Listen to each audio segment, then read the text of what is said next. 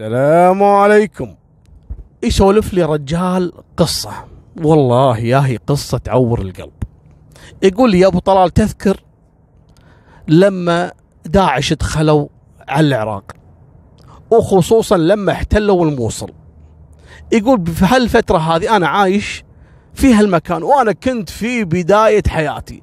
توني متزوج وتوني معين من رب العالمين خير. وتوني منطلق في حياتي لكن دمرونا حسبي الله عليهم اللي هم داعش. لكن هذه ما هي قصتي. قصتي الله يسلمك إن لما جو علينا داعش وصارت العالم ما في لا وزارات والماء ينقطع عندنا والكهرباء تنقطع عندنا وحالتنا حالة فكرنا إن نحفر بير. اشتركنا إحنا وأربع بيوت حوالين بيت أبوي ان نحفر بير والبير هذا كل يوم حق عائلة تسحب منه المهم قعدنا فعلا نشتغل وكذا واستعنا برب العالمين ان نطلع الماي هذا علشان يعوضنا عن نقص الماي اللي ينقطع عندنا في المنطقة بسبة داعش وحكم داعش علينا. يقول في هالفترة هذه عندي واحد من إخواني عمره 15 سنة يقول يا أبو طلال يوم الأيام وفقدناه ندور عليه ما حصلنا. والوضع كان الدنيا خربانة وداعش وهالميليشيات والعالم خبصة. يقول يا أبو طلال كل واحد بس يبي يعيش ما نبي شيء من هالدنيا. الحين ضاع أخوي اللي عمره 15 سنة. وين حصله من بين هالبلاوي اللي قاعد تحصل عندنا في العراق؟ يا رب الله يردها والله إن شاء الله يحمي شعبها ويحمي أرضها الطيبة. قال قعدنا ندور على أخوي. مني منك ما خلينا مستشفى ما خلينا نقطة تفتيش ما خلينا حتى هالدواعش حسبي الله عليهم قمنا ندفع لهم فلوس علشان نسأل عن أخوي اللي عمره 15 سنة. وين راح؟ ما إحنا عارفين. قال لنا واحد من الشباب الصغار هذول اللي في الحارة عندنا أن أخوي التحق في فرقة يسمونها الأشبال. شنو هالأشبال هذول؟ يربونهم داعش وهم صغار علشان يكبرون ويلتحقون معاهم في الجيش مال داعش. يقول إحنا انصدمنا.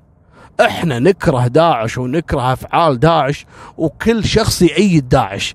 الحين أخوي اللي عمره 15 سنة يلتحق بالأشبال علشان يصير جندي من جنود داعش يقول إحنا قلنا لازم نمسك هالولد ونرده البيت.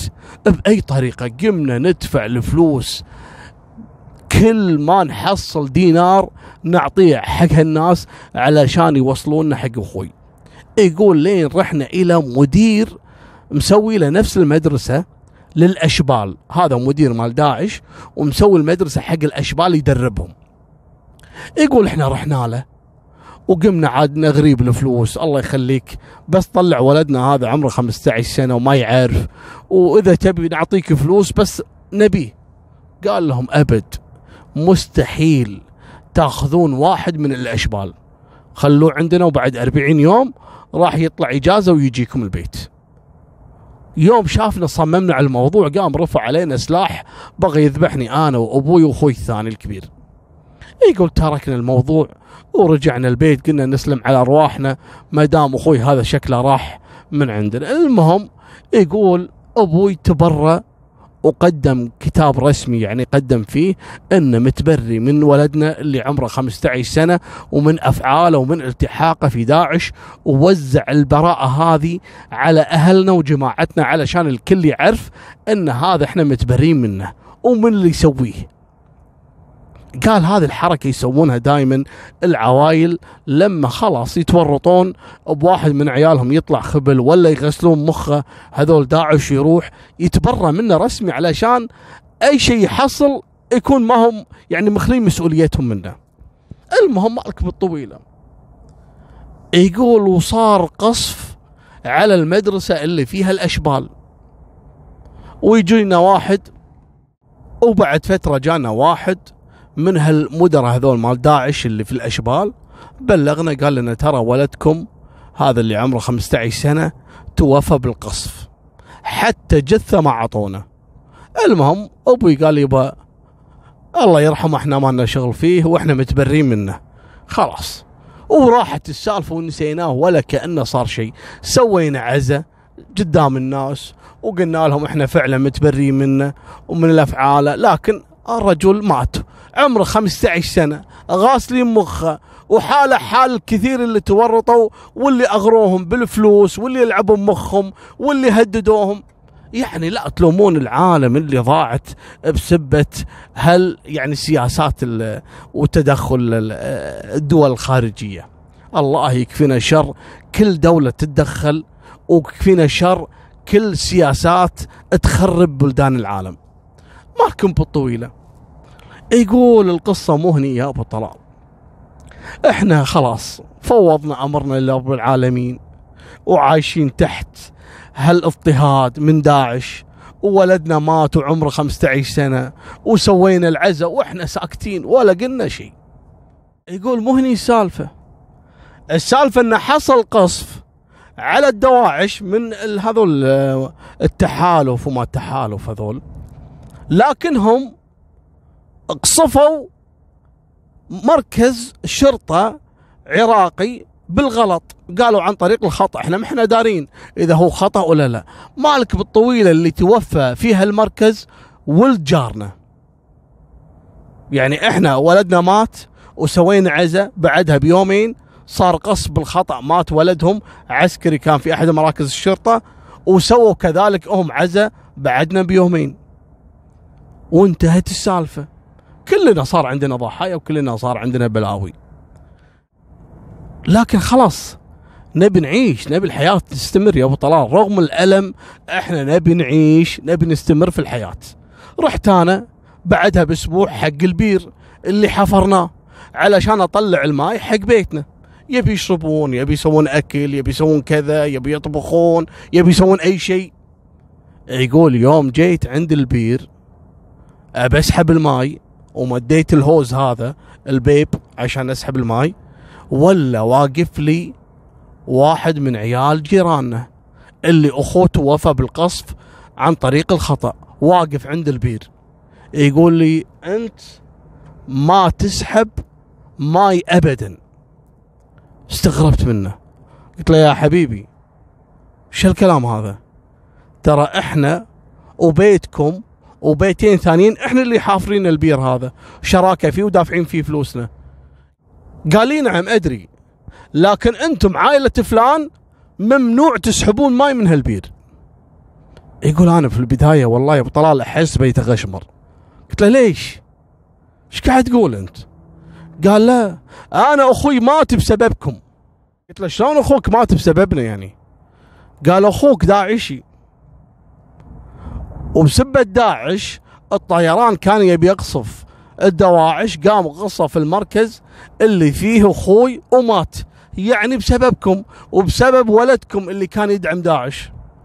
قلت له يا ابن الحلال إحنا اللي فينا مكفينا. وإحنا بروحنا يعني راح منا هالولد عمره 15 سنة. هذا طفل ضاحكين عليه. وإحنا متبرين منه كذلك.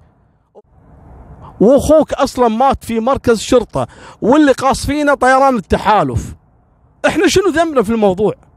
ترى إحنا ضحايا حالنا حالكم يعني. قال لا. المهم يقول صارت مشادة كلامية بيني وبينه وتجمعوا العالم علينا وفرقونا وجاء أبوي وسحبني من المكان. قال يا ابن الحلال ما نبي ماي خلاص خل هالبير ووخر عن المشاكل. قلت له لا يبا مستحيل. البير لنا حق فيه. ولازم إني أرد مرة ثانية أسحب من الماي. يقول أبوي طاح علي ويترجاني تكفى الله يخليك فكنا من المشاكل.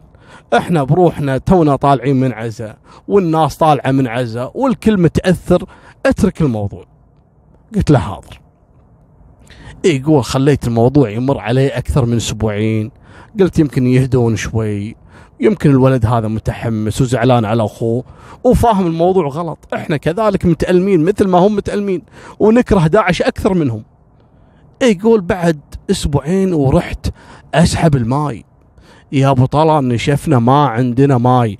قمنا نروح حق أهل التناكر يبيعوا لنا الماي سعره أغلى من الذهب أيامها.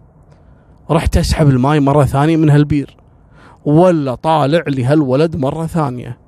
أنت ما تفهم أنا مو قايل لك لا تسحب وأنا ماسك أعصابي يا أبو طلال.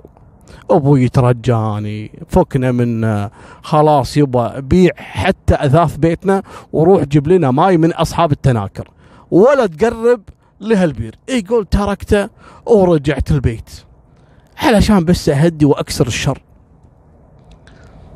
لكن شو اللي حصل؟ ذاك اليوم ولا أنا طالع مع زوجتي. رايح بوديها بيت أهلها تبي تزورهم. أول ما طلعنا من الشارع ولا هالولد كان واقف بنص الطريق هذا. ويقط علي كلام يعني فيه سب وشتم بالعرض والشرف. يقول أنا ما استحملت. رحت رجعت له على طول. وقلت له أنت تتكلم عن منو؟ تكلمني أنا توجه لي الكلام؟ قال لا ما أكلمك أنت. قلت له شلون ما تكلمني والشارع الحين والطريق هذا كله ما في أحد غيري. قال والله عاد كيفك؟ تبي تفهمها عنك افهمها عنك. يقول أنا ما تحملت. يعني موضوع البير والماي وسالفة داعش واتهاماتهم يعني قلت ممكن إني أطوفها له. أما موضوع الشرف ويسبني ويشتمني ويشتم زوجتي وهي واقفة جنبي. هذا اللي هذا اللي ما أقدر أسكت عنه. يقول طلعت فيه الاولي والتالي. طلعت قهر سالفة البير.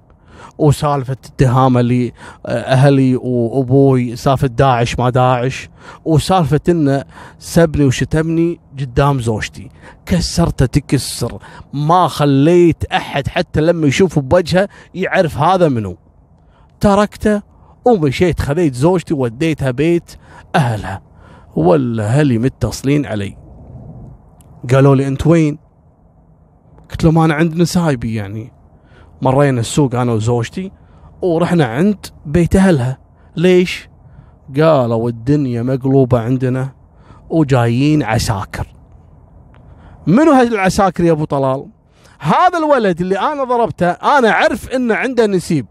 نسيب أعتقد كان رائد أو مقدم في أحد الميليشيات. وكان أول أصلا يهددني في هالموضوع.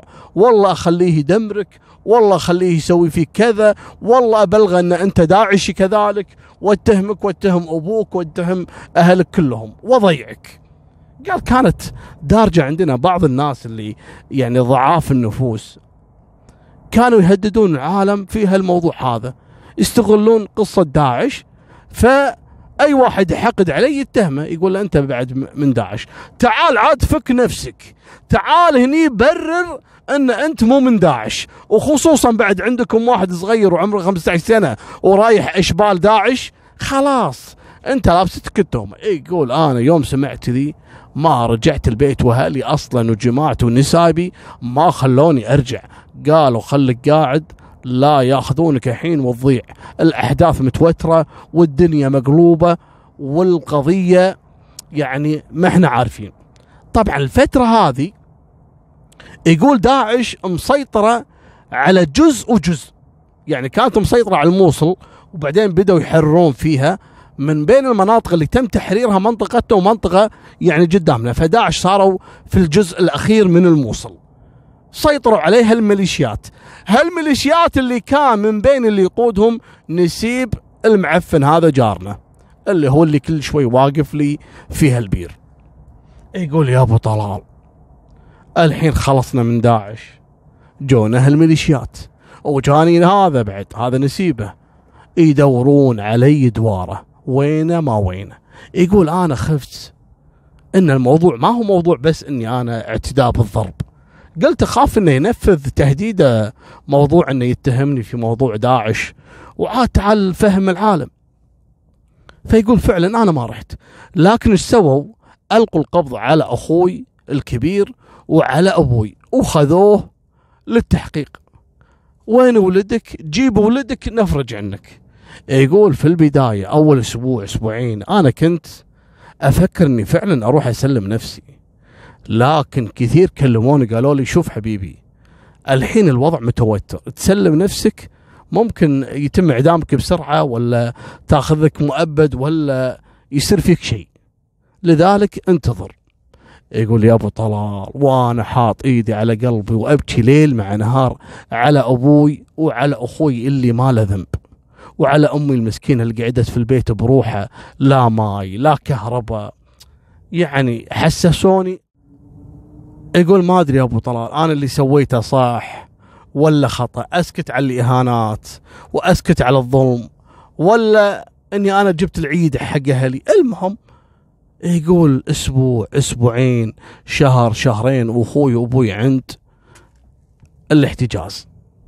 بعد سنة طبعا تمت آه، محاكمتهم لكن الحمد لله بعد سنة تم الحكم عليهم بالبراءة. وإن أبوي فعلا جاب لهم حكم إنه تبرى من أخوي اللي عمره 15 سنة. أثاري هذا الرائد اللي نسيب الجار كان متهمنا بموضوع داعش. لكن أبوي قال مستحيل إحنا أصلا دفعنا فلوس علشان نطلع الولد ما قدرنا.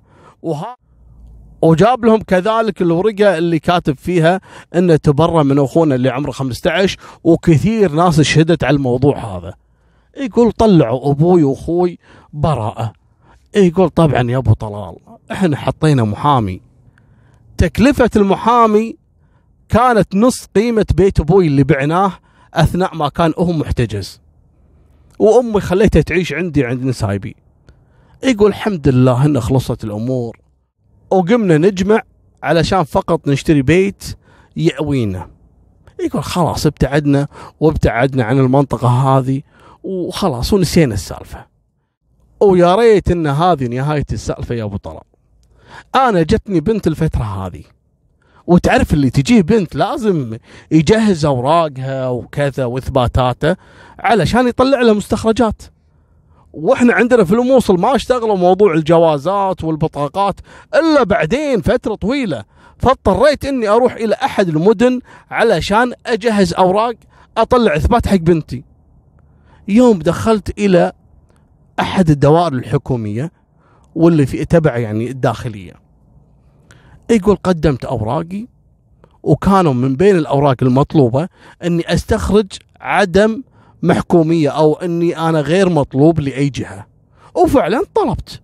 قالوا لي استري حالي حال الناس اللي قاعدة تنتظر دورها شوي ولا ينادون على اسمي. فلان الفلاني فلان فلاني وين؟ من صوت العسكري أنا عرفت انه في شيء. لأن بالعادة ما يقعدون يصارخون على شخص جاي يقدم على معاملة. لا تنتظر فترة أنت وبعدين يحطون الأوراق على جنب ينادون بالأرقام والناس تروح. لكن أنا قام ينادي علي بالاسم فلان فلان فلان كأنه يدور علي. يقول قلت أنا بتوكل على الله وأنا متأكد أنه ما عندي شيء. وفعلا يا أبو طلال رحت لهم. السلام عليكم ترى أنا فلان فلاني. قال لي أنت فلان فلاني ويمسكني على طول ويدخلني غرفة الضابط. قال لي خليك قاعد هني. الحين الضابط يجي يبيك موضوع. قلت له ما في مشكلة. انتظر. يقول انتظرت نص ساعة ساعة. ويدخل علي الضابط. قال لي أنت فلان فلاني. قلت له إي نعم. قال لي أنت مطلوب وكذا وكذا وكذا. قلت له أنا مطلوب؟ مطلوب حق منو؟ قال مطلوب وأنت مشتبه فيك إنك أحد أفراد المنضمين مع داعش وعليك أربع شهود عساكر بعد. يقول والله يا أبو طلال وينشف دمي. صدمت. الحين أنا متهم إني منضم لداعش. منو هذول اللي شهدوا علي؟ قال والله ما ندري. إحنا نبي الحين نحولك إلى مركز الشرطة ومركز الشرطة ياخذك راح يتفاهم معك. يقول قعدت ابكي وحاط إيدي على خدي. أنا إيش سويت؟ ما أطلع من حفرة ومن مصيبة إلا أطيح مصيبة أكبر منها. طبعا العسكري والضابط كانوا ينتظرون رجال الأمن من مركز الشرطة إنه يجون ياخذوني حق التحقيق. وأنا فعلا منتظر. مرت ساعة ساعتين ثلاث خلص دوامهم وصارت فترة الظهيرة وصلنا للعصر. ابدا ما حد جاني وأنا قاعد في المكتب محتجز. شوي ويدخل علي الضابط. بعد ما راحوا كل المراجعين وحتى الموظفين ما بقى إلا هالضابط ورتبة كبيرة وكذلك معاه عسكري. ودخل عندي قال لي تعال. أبي أسألك سؤال. أنت مو عيب عليك تنضم مع داعش؟ أنت داعش هذول حاربوا بلادك وداعش كذا وكذا. قلت له يا ابن الحلال أقسم بالله أنا مظلوم. أقسم بالله العظيم. اللي اتهمني واللي شهد على إني كنت مع داعش والله هذول ظلم وهذا زور. شهادة زور أقسم بالله. قال شلون شهادة زور؟ ترى هذول منهم عساكر. قال نعم أنا بقول لك السالفة بالضبط. شو اللي حصل معاي؟ يقول عاد سولفت له يا أبو طلال السالفة. قلت له سالفة البير وسالفة أخوي ومع داعش لما مات وسالفة جيرانه واللي مات ولدهم بالقصف بالخطأ والزعل اللي صار بيني وبينهم. وبعدين موضوع إني طقيته وراح جاب لي نسيبه وإن أبوي طلع براء. يقول قلت له القصة بالكامل ولا واللي أكد كلامي إنه لما تشيك على أبوي وأخوي طلع كلامي صحيح وإنه فعلا كانوا متهمين في هالموضوع وطلعوا براءة. يقول الضابط رب العالمين سخر لي صدق كلامي كله. قال لي شوف يا ولدي أنا بقول لك شيء أقسم بالله مثل هالسوالف هذه والقصص كثير تحصل وأنا مصدقك. أنا عارف الأوضاع اللي حصلت عندنا سابقا. لكن يا ولدي لازم تروح توكل لك محامي ولازم تثبت إن اللي شهدوا ضدك هذول شهادة زور وإن الضابط هذا اللي هو اللي يصير نسيب جاركم انه متعمد يوجه لك هالتهمة. عاد شلون ضبطها أنا ما أدري لكن أنت لازم تتوجه إلى القضاء علشان يحميك. لاني بصراحة إذا سلمتك حق مركز الشرطة أنت راح تروح مؤبد يعني مثل العيد يعني. فأنا صراحة كسرت خاطري وحسيت إنك صادق فأنا بساعدك لوجه الله. قلت له جزاك الله ألف خير والله العظيم ما سمعت إلا الحقيقة. قال اسمع أنت لا مريتني هني ولا شفتني ولا شفتك. ماشي؟ لكن أنا بنصحك نصيحة. بما أن التعميم تو منتشر وواصل عندنا ممكن إنه ما وصل إلى الآن عند الجوازات. نصيحتي لك أطلع من البلد بأسرع وقت. ولما تكون برا البلد خل أحد من أهلك هنا يرفع لك قضية وترافع مع محامي وخله يثبت براءتك. يقول والله يا أبو طلال الله يجزاه ألف خير. وفعلا وأطلع منه وركضه على بغداد وأطلع جوازي واطير على طول وطلعت فيزا وسافرت إلى أحد الدول الأوروبية. طبعا يا أبو طلال خليت زوجتي وعيالي وأبوي وأمي وأهلي كلهم هديتهم بس علشان أنفذ بجلدي. يوم وصلت الدولة الأوروبية يقول يا أبو طلال بالموت يلا حصلت لي وظيفة راتبها 300 دولار شهريا. ما أقدر لا أسكن فيها ولا آكل ولا أدز مصروف حق أهلي قعدت لي تقريبا سنة وسنتين. بالموت يا الله قدرت إني أجيب زوجتي معي لكن ما قدرت أجيب بنتي لأن بنتي على اسمي. وإذا بيطلعوا لها أي إثباتات لازم يشيكون علي. وأنا إذا شيكوا علي يبين يبين إن أنا مطلوب إلقاء القبض علي. لذلك قام أبوي وسجل بنتي باسمه وأرسلها لي إلى ديرتي. والحين بنتي معاي ومسجلة باسم أبوي وزوجتي معاي. وجاني مولود. والمولود والله يا أبو طلال من نقص المال وشقى الحياة والتكاليف اللي ارتفعت عندي هني. ما قدرت حتى أطلع له أي إثبات. عندي ولدي ما له أي إثبات إنه ولدي. وعندي بنتي مسجلة باسم أبوي. وعندي زوجتي اللي متحملتني وعارفة الظلم اللي حصل معاي بسبه شهادة الزور الله لا يوفقه لا الولد اللي اتهمني ولا نسيبه الضابط ولا حتى اللي شهدوا معاه شهادة الزور. وهذه أحد قصص الظلم اللي حصل عند البشر. والله لا تستغربون أنا في واحد والله أرسل لي رسالة يقول لي يا أبو طلال أنا بديت يعني يصيبني جنون من بعض القصص اللي أنت تذكرها. هل فعلا في ناس بهالوحشية؟ قول الحمد لله. يمكن أنت عايش في مجتمع طيب مجتمع يسوده الأمن لكن البلاوي هذا الله يكفينا شر البلاوي موجودة في كل مكان لازم الواحد يحذر. إحنا ما أقول لك خاف لا بالعكس خليك قوي علشان تواجه هالناس هذه. وانت بيدك إنك تحمي نفسك وتحمي أولادك وتحمي الناس اللي تحبهم. من خلال ثقافتك في القانون وحذرك من البشر. هذه نهاية سالفتنا. وفمان الله مع السلامة.